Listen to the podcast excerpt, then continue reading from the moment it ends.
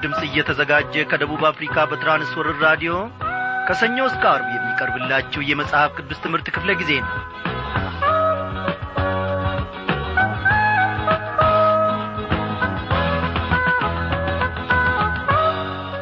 በማዳኑ ኀያል የሆነ በአመራሩም ታላቅ የሆነ ፍጹምና እንከን የማይወጣለት እግዚአብሔር አምላካችን ለዘላለም የተመሰገነ ይሁን እኔንም እናንተንም ሁላችንንም አንድ ላይ የጠበቀን ኖ ለዚህች ለተወደደች ጊዜ ለዚህች ለተወደደች ሰዓት እንድንበቃ ዘላለማዊውንና ቅዱሱን ስሙን እንድንጠራ ደግሞ ፈቃዱ የሆነ እግዚአብሔር አምላካችን ይክበር ይመስገን።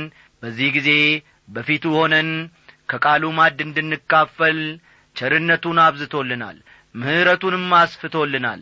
ስሙ ይክበር ይመስገን እንደምን አመሻችሁ። በጌታ የተወደዳችሁ ክብራን አድማጮቼ እግዚአብሔር ባለ ብዙ ውለታችን ነው።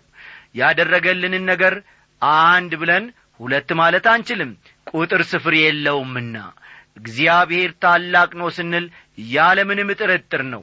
ጌታችን የሕይወታችንን እስትንፋስ ያዳምጣል። እስከ አጥንታችን ፍላጭ ድረስ ዘልቆ የልባችንንም ሐሳብ እንኳን ያውቃል አዎ ወዳጆቼ ባለ ውለታችን ነው እግዚአብሔር አምላካችን። እስቲ እንዲህ እንበለው።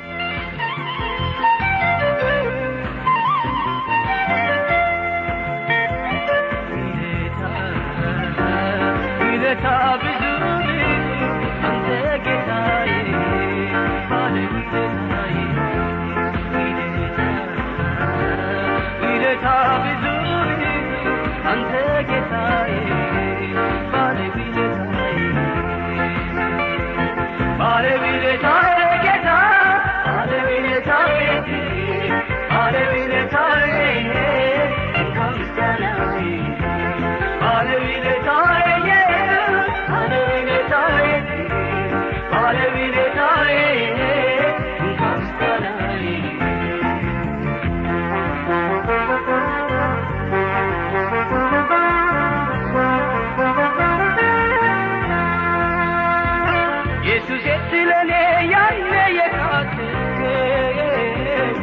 حاجت بشی داره لما جنه منی بنتا بسته خلین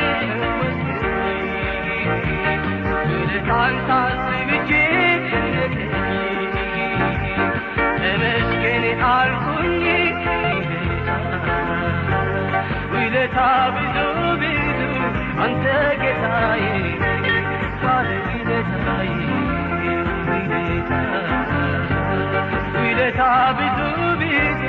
አንተ ጌታዬ ባለ ውለታዬ ባለ ውለታዬ ጌታ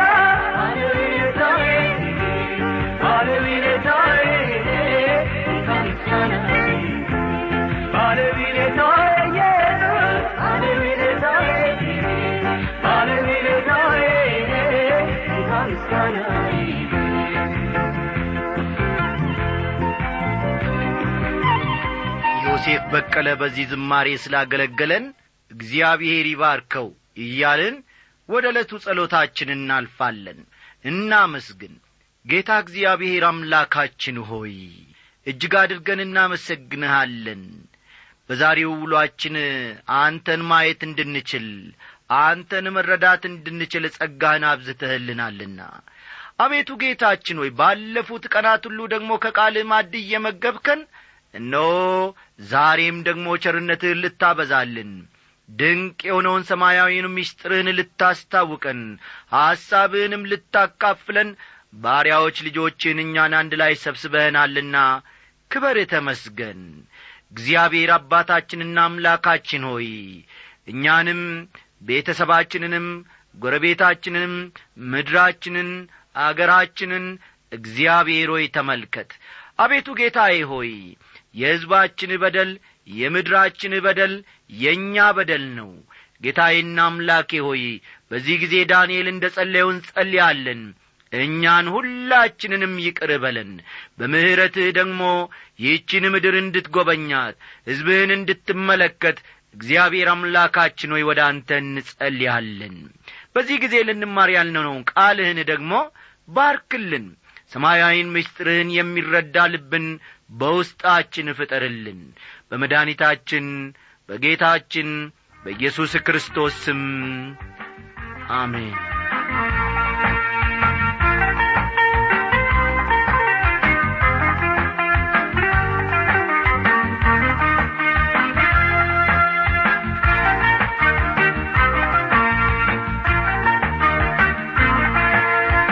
ውድ አድማጮቼ በትላንትናው ምሽት ክፍለ ጊዜ ጥናታችን ከዳንኤል ምዕራፍ ዘጠኝ የዳንኤልን ጸሎት ስንመለከት ነበረ። ዛሬም ቀጣይ አድርገን እንግዲህ የምንመለከተው ከዚያው በመነሳት ይሆናልና እስቲ መጽሐፍ ቅዱሶቻችሁን ገለጥ ገለጥ አድርጋችሁ ትንቢተ ዳንኤል ምዕራፍ ዘጠኝ ከቁጥር ስምንት እስከ አሥራ አራት ያለውን አስቀድመን አንድ ላይ እንመልከት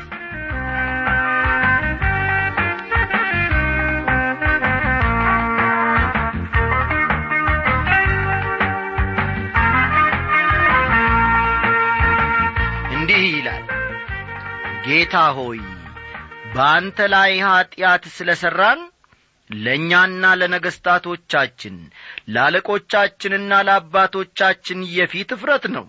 በእርሱ ላይ ምንም እንኳ ያመፅን ብንሆን በባሪያዎቹም በነቢያት እጅ በፊታችን ባኖረው በሕጉ እንሄድ ዘንድ የአምላካችንን የእግዚአብሔርን ቃል ምንም እንኳ ባንሰማ ለጌታ ለአምላካችን ምሕረትና ይቅርታ ነው እስራኤልም ሁሉ ሕግህን ተላልፈዋል ቃልህንም እንዳይሰሙ ፈቀቅ ብለዋል። በእርሱ ላይ ኀጢአትን ሰርተናልና በእግዚአብሔር ባሪያ በሙሴ ሕግ የተጻፈው መሐላና እርግማን ፈሰሰብን። እጅግ ክፉ ነገርንም በእኛ ላይ በማምጣቱ በላያችንና በእኛ ዘንድ በተሾሙት ፈራጆቻችን ላይ የተናገረውን ቃል አጸና። በኢየሩሳሌምም ላይ እንደ ተደረገው ያለ ነገር ከቶ ከሰማይ ሁሉ በታች አልተደረገም። በሙሴም ሕግ እንደ ተጻፈ ይህ ክፉ ነገር ሁሉ መጣብን። ከኀጢአታችንም እንመለስ እውነትህንም እናስብ ዘንድ ወደ አምላካችን ወደ እግዚአብሔር ፊት አልለመንም። ስለዚህም እግዚአብሔር ክፉ ነገርን ጠብቆ በእኛ ላይ አመጣ። አምላካችን እግዚአብሔር በሚሠራው ሥራ ሁሉ ጻዲቅ ነውና እኛም ቃሉን አልሰማንምና ይላል።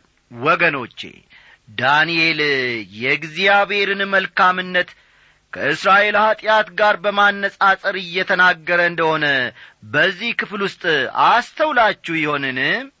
የተበተኑት በእግዚአብሔር ላይ በማመጻቸው ነበር። በዚያ ሁኔታ መቀጣት የሚገባቸው ነበር። ይህም በመሆኑ እግዚአብሔር ጻዲቅ መሆኑን አሳይቷል። አስተውሉ በኀጢአታችን እግዚአብሔርን መውቀስ አንችልም።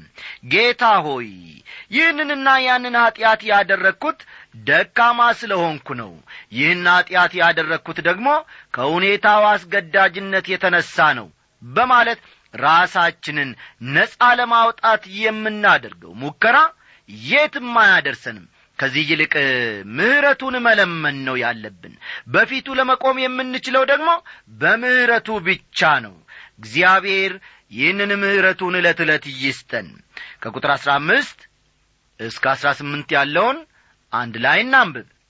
አሁንም ሕዝብህን ከግብፅ ምድር በበረታች እጅ ያወጣ እንደ ዛሬም ቀን ዝና ለአንተ ያገኘህ ጌታ አምላካችን ሆይ ኀጢአትን እሰርተናል ክፋትንም አድርገናል ጌታ ሆይ ስለ ኀጢአታችንና ስለ አባቶቻችን በደል ኢየሩሳሌምና ሕዝብህ በዙሪያችን ላሉት ሁሉ መሰደቢያ ሆነዋልና እንደ ጽድቅህ ሁሉ ቁጣህና ማዕትህ ከከተማ ከኢየሩሳሌም ከቅዱስ ተራራ እንዲመለስ እለምንሃለሁ። አሁንም አምላካችን ሆይ የባሪያህን ጸሎትና ልመናውን ስማ።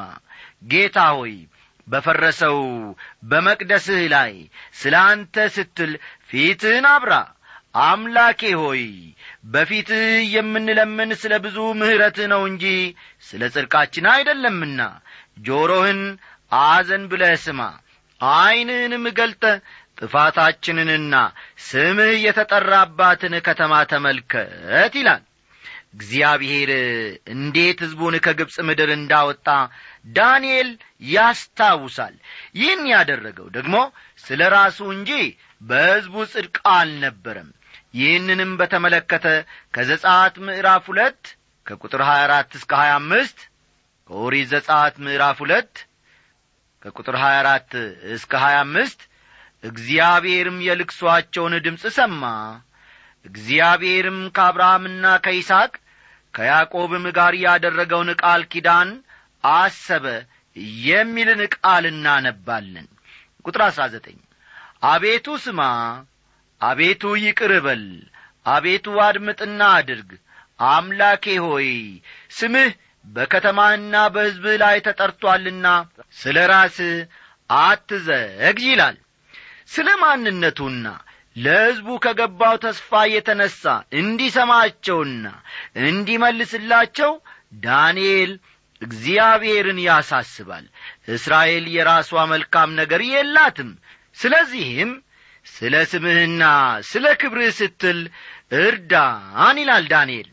ቁጥር ሀያ እኔም ገና ስናገርና ስጸልይ በኀጢአቴና በሕዝቤም በእስራኤል ኀጢአት ስናዘዝ በአምላኬም በእግዚአብሔር ፊት ስለ ተቀደሰው ስለ አምላኬ ተራራ ስለምን ይላል ዳንኤል ይህን ኀጢአት አደረገ የምንለው ሊኖረን አይችልም። አስተዋላችሁ? ዳንኤል ይህን አደረገ የምንለው ኀጢአት ፈጽሞ ሊኖረን አይችልም። ምክንያቱም ብሉይ ኪዳን ስለ ዳንኤል ኀጢአት ምንም የሚለው ነገር ስለሌለው ነው። ይሁን እንጂ ወዳጆቼ ዳንኤል ስለ ራሱና ስለ ሕዝቡ ኀጢአት ሲናዘዝ በዚህ ክፍል ውስጥ በግልጽ እንመለከታለን። መጽሐፍ ቅዱስ ሁሉ ኀጢአትን አድርገዋል። የእግዚአብሔርም ክብር ጐሏቸዋልና ይላል። ሮሜ ምዕራፍ ሦስት ቁጥር ሀያ ሦስት ስለሆነም ማንኛችንም ብንሆን ኀጢአተኞች ዳንኤልም ቢሆን በእግዚአብሔር ፊት ኀጢአተኛ ነው። ቁጥር ሀያ አንድ ገናም በጸሎት ስናገር አስቀድሜ በራእይ አይቼው የነበረው ሰው ገብርኤል እነሆ እየበረረ መጣ በማታም መሥዋዕት ጊዜ ዳሰሰኝ ይላል። እዚህ ላይ ገብርኤል በሰው ተመስሎ ነበር ለዳንኤል የተገለጠለት። የተገለጸለትም በኢየሩሳሌም የምሽት መሥዋዕት በሚቀርብበት ሰዓት ሲሆን ይህም ማለት ከቀኑ ዘጠኝ ሰዓት አካባቢ ነበር ማለት ነው። እንግዲህ ወዳጆቼ ይህንን ያክል ስለ ዳንኤል ጸሎት በስፋት ከተመለከትን ቀጥለን ደግሞ ስለ ሱባኤ የተነገረውን ትንቢት አብረን እንመለከታለን። ቀጥለን የምንመለከተው ምንድን ነው ማለት ነው? ስለ ሰባ ሱባኤ ስለ ሰባ ሱባኤ የተነገረውን ትንቢት ይሆናል ማለት ነው። ቁጥራ ሁለትና ቁጥራ ሦስትን ተመልከቱ። አስተማረኝም ተናገረኝም እንዲህም አለ። ዳንኤል ሆይ ጥበብንና ማስተዋልን እሰጥህ ዘንድ አሁን መጥቻለሁ። አንተ እጅግ የተወደድክ ነህና በልመናህ መጀመሪያ ላይ ትእዛዝ ወጥቶአል እኔም ነግርህ ዘንድ መጥቻለሁ። አሁን ነገሩን መርምር ራእዩንም አስተውል ይላል። ዳንኤል ወዲያውኑ የጸሎቱን መልስ መቀበሉን ከዚህ ክፍል ማስተዋል ወይም መረዳት አለብን። ቀደም ብለን እንደ ተመለከትነው ጠቅላላ ጸሎቱ የወሰደው ጊዜ ከሦስት ደቂቃ አይበልጥም። ጸሎቱን ሲያበቃ ግን መልአኩ ገብርኤል በቅጽበት ወይም ደግሞ ወዲያውኑ በዚያ ስፍራ ተገኘ። እግዚአብሔር ሳይጠራጠሩ እመልስላችኋለሁ የሚል ተስፋን መስጠቱን መጽሐፍ ቅዱስ ይናገራል። እዚህም ላይ ይኸው ነገር ሲሆን ወይም ሲፈጸም ነው የምንመለከተው። ቁጥር 24 አመፃን ይጨርስ ኀጢአትንም ይፈጽም በደልንም ያስተሰሪ የዘላለምን ጽድቅ ያገባ ራእይንና ትንቢትን ያትም ቅዱስ ቅዱሳኑንም ይቀባ ዘንድ በሕዝብህና በቅድስት ከተማ ላይ ሰባ ሱባኤ ተቀጥሯል ይላል። የምርኮው ዘመን ሰባ ሱባኤ እንደሚቆይ ነቢዩ ኤርምያስ ተናግሮ ነበር። እስራኤላውያን የሰንበትን ሥርዓት ስላፈረሱ ስለዚያ መቀጣት ነበረባቸው። ለዚህም የተወሰነው ቅጣት ለሰባ ዓመት ከአገራቸው ተለይተው በምርኮ መኖር ነበር። ይህንን አስተውሉ። ብዙዎቻችሁ እስራኤላውያን በባዕድ አገር በምርኮ ለሰባ ዓመት እንዲቆዩ የተደረገው ለምንድን ነው የሚል ጥያቄ በአይምሮአችሁ ውስጥ ሊጉላላ ወይም ሊነሣ ይችላል። መልሱ ታዲያ ምንድን ነው ማለት ነው እስራኤላውያን የሰንበትን ሥርዓት ስላፈረሱ አስተውሉ እስራኤላውያን የሰንበትን ሥርዓት ስላፈረሱ ስለዚያ በደላቸው መቀጣት ነበረባቸው። ለዚህም የተወሰነው ቅጣት ለሰባ ዓመት ከአገራቸው ተለይተው በምርኮ መኖር ነበር። በኤርምያስ አፍ የተነገረው የእግዚአብሔር ቃል እንዲፈጸም ምድሪቱ ሰንበትን በማድረጓ እስክታርፍ ድረስ በተፈታችበት ዘመን ሁሉ ሰባ ዓመት እስኪፈጸም ድረስ በተፈታችበትም ዘመን ሁሉ ሰባ ዓመት እስኪፈጸም ድረስ ሰንበትን አገኘች ይላል። ይህም በተመለከተ ሁለተኛ ዜና ምዕራፍ ሰላሳ ስድስት ቁጥር ሀያ አንድን ተመልከቱ። ሁለተኛ ዜና ምዕራፍ ሰላሳ ስድስት ቁጥር ሀያ አንድ ምዕራፍ ሰባትና ስምንት ስለ አሕዛብ የግዛት ዘመን የተሰጠው ራእይና አሁን ደግሞ ከሰባት ሱባኤ ወይም ከሰባ ዓመት በኋላ የምርኮ ዘመን እንደሚያበቃ የተሰጠውን ራእይ ዳንኤል እንዴት ማቀናጀት እንደሚችል ግራ የገባው ይመስላል። ከሰባው ዓመት በኋላ ሕዝቡ ወደ አገሩ እንደሚመለስ መሲሁ እንደሚመጣና ለዳዊት ተስፋ የተገባለት መንግሥት እንደሚመሠረት ዳንኤል እርግጠኛ ነበር። አሁን ግን ነገሩ እርስ በርስ የሚጋጭ ዐይነት ሆኖበታል። ሰባው ሱባኤ ወይም ስለ ሰባው ዓመት የተሰጠው ራእይ ሁለት ጥያቄዎችን ይመልስልናል። እንደሚታስበው የእስራኤል መንግሥት ወዲያውኑ አይቋቋምም። ምክንያቱም እነዚህ ሰባ ዓመቶች በአሕዛብ ዘመን ውስጥ የሚካተቱ ዓመታት ናቸው እንጂ ከሰባ ዓመት በኋላ የአሕዛብ ዘመን ያከትማል ማለት አይደለም። ሰባው ዓመት የሚመለከተው የእስራኤልንና መቅደሱን ማለትም ኢየሩሳሌምን ነው። በሰባው ሱባኤው ማለትም አራት መቶ ዘጠና ዓመት ውስጥ ስድስት ዋና ዋና ነገሮች ይከናወናሉ። አንደኛ አመፃን ይጨርስ ዘንድ ይላል። ልብ በሉ እነዚህ ነጥቦች ፈጠን ፈጠን እያላችሁ ጻፉ። በሰባው ሱባኤ ውስጥ ስድስት ዋና ዋና ነገሮች ይከናወናሉ። የመጀመሪያው አመፃን ይጨርስ ዘንድ የሚል ይሆናል። አመፃን ይጨርስ ዘንድ ይላል። ይህ የእስራኤልን አመፅ የእስራኤልን መተላለፍ ነው የሚያመለክተው። በክርስቶስ መስቀል አማካይነት እግዚአብሔር የኀጢአት ስርየትን ሰጥቶ ነበር። ይሁን እንጂ ሁሉም ይህን አልተቀበሉም። በሰባ ሱባኤው መጨረሻ ሳምንት ግን ስለሚሆነው ነገር እግዚአብሔር ሲያመለክት በዳዊትም ቤት ላይ በኢየሩሳሌም በሚኖሩት ላይ የሞገስንና የልመናን መንፈስ አፈሳለሁ ይላል። ዘካርያስ ምዕራፍ አሥራ ሁለት ቁጥር አስር። ዘካርያስ ምዕራፍ አሥራ ሁለት ቁጥር አስርን ተመልከቱ እንደ ገና ደግሞ በዚያ ቀን ለዳዊት ቤትና በኢየሩሳሌም ለሚኖሩ ከኀጢአትና ከርኩሰት የሚያነጻ ምንጭ ይከፈታል ይላል። ዘካርያስ ምዕራፍ አሥራ ሦስት ቁጥር አንድን መመልከት ይቻላል ዘካርያስ አሥራ ሦስት ቁጥር አንድ።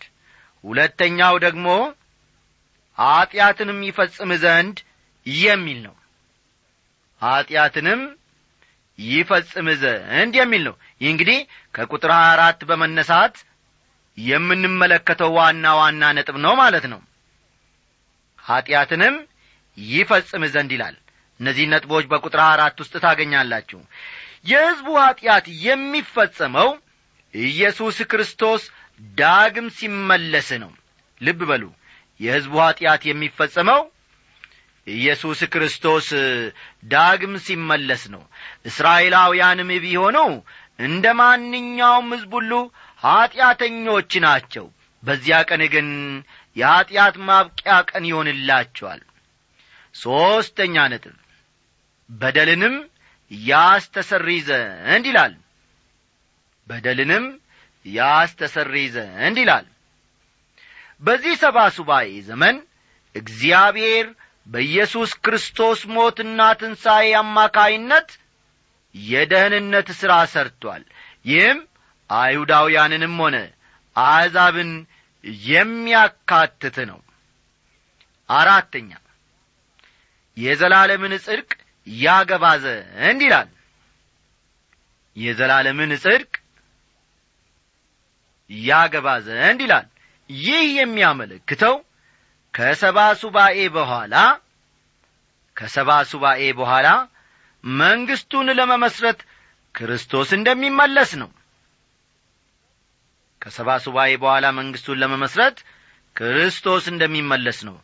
አምስተኛ ራእይንና ትንቢትን ያትም ዘንድ ይላል። ራእይንና ትንቢትን ያትም ዘንድ ይላል። ይህም ማለት ይህ ትንቢትና ሌሎች በቅዱሳት መጻሕፍት ያሉ ትንቢቶች በሙሉ ይፈጸሙ ዘንድ ማለት ነው። ይህ ትንቢትና ሌሎች በቅዱሳት መጻሕፍት ውስጥ ያሉ ትንቢቶች በሙሉ በቅዱሳት መጻሕፍት ውስጥ ያሉ ትንቢቶች በሙሉ ይፈጸሙ ዘንድ ማለቱ ነው። ስድስተኛ ቅዱሰ ቅዱሳኑንም ይቀባ ዘንድ። ቅዱሰ ቅዱሳኑንም ይቀባ ዘንድ። ይቀባ ዘንድ የሚለው ነቢዩ ሕዝቅኤል በተናገረው መሠረት ነቢዩ ሕዝቅኤል በተናገረው መሠረት የሺህ ዓመቱ መቅደስ ቅዱሰ ቅዱሳን መቀባት ነው የሚያመለክተው። ይህንም በተመለከተ ደግሞ ሕዝቅኤል ምዕራፍ አርባ አንድ እስከ ምዕራፍ አርባ ስድስት ያለውን ማንበቡ በቂ ነው።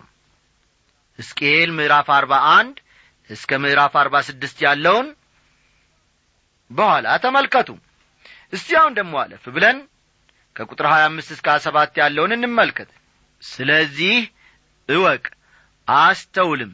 ኢየሩሳሌምን መጠገንና መሥራት ትእዛዙ ከሚወጣበት ጀምሮ እስከ አለቃው እስከ መሲህ ድረስ ሰባት ሱባኤና ስልሳ ሁለት ሱባኤ ይሆናል።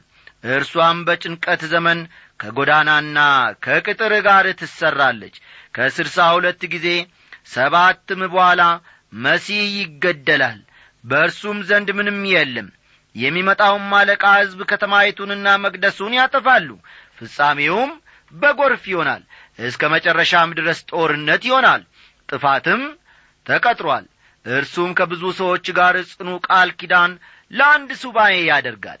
በሱባኤውም እኩሌታ መሥዋዕቱንና ቁርባኑን ያስቀራል። በርኩሰትም ጫፍ ላይ አጥፊው ይመጣል። እስከ ተቈረጠውም ፍጻሜ ድረስ መክሰፍት በአጥፊው ላይ ይፈሳል ይላል። ትንቢቱን በሚገባ እንድንረዳ ከተፈለገ ይህ ሰባ ሱባኤ መቼ እንደ ጀመረ መረዳቱ በጣም ይጠቅማል።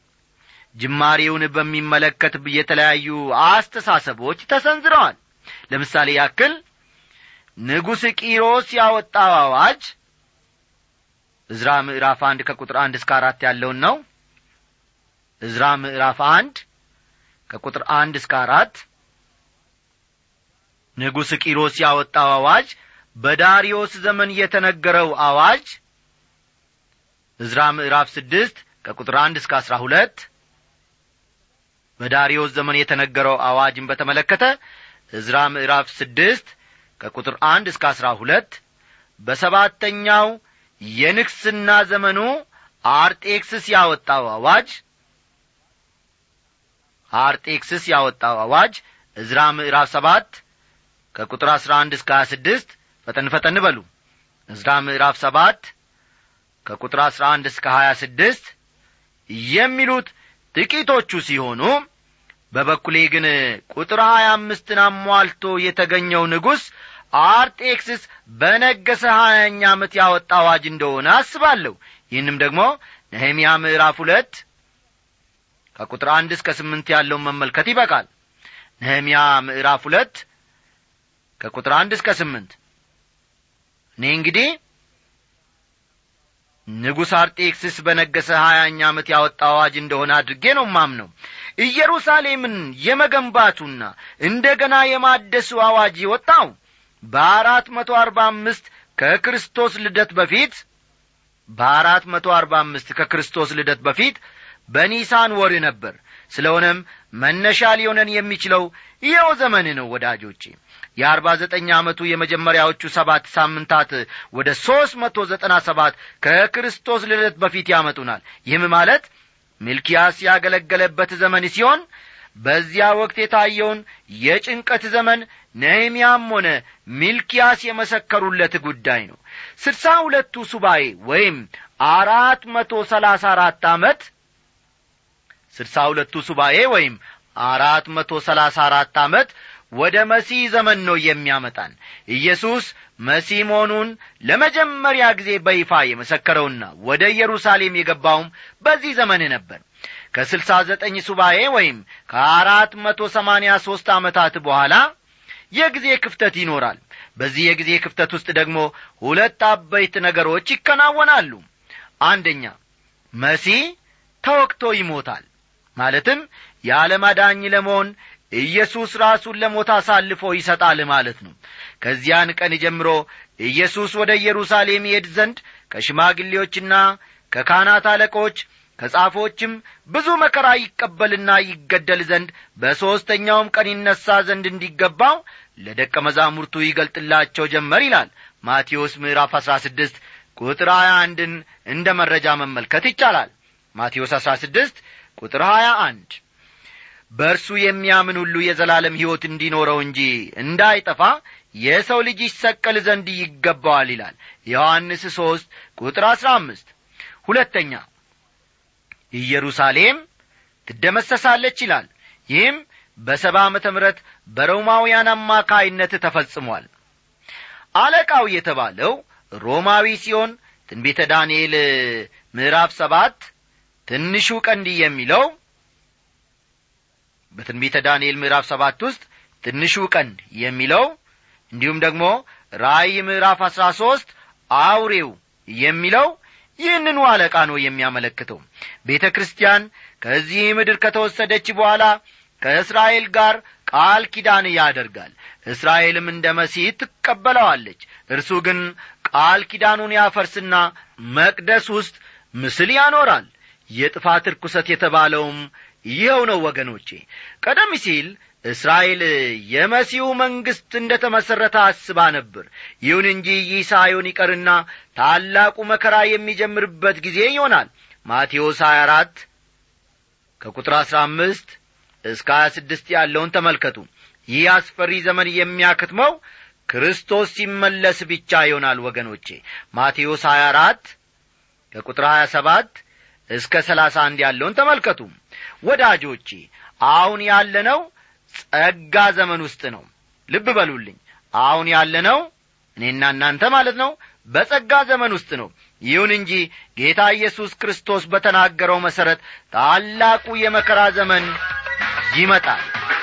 ዘመን ትጥቃችን በድካም ብርታታችን ለጥያቄ መልሳችን ለሐዘን አጽናኛችን ሙሉወንጌላችን ነው ለእኛ ሙሉወንጌላችን ነው ሙሉወንጌላችን ነው ለእኛ ሙሉወንጌላችን ነው ስንረዳት ጋቢያችን ለጥምር እርካታችን ስንወድቅ ደጋፊያችን ስብራት ጠጋኛችን ወንጌላችን ነው ለእኛ ወንጌላችን ነው ወንጌላችን ነው ለእኛ እንግዲህ ወገኖቼ ስለ ዛሬው ትምህርት መንፈስ ቅዱስ ገላልጦ ስላስተማረን ስለ ታላቁ ሰማያዊ ምስጢርም ደግሞ እግዚአብሔር ስላካፈለን ስሙን ለዘላለም ከፍ ከፍ እናደርጋለን።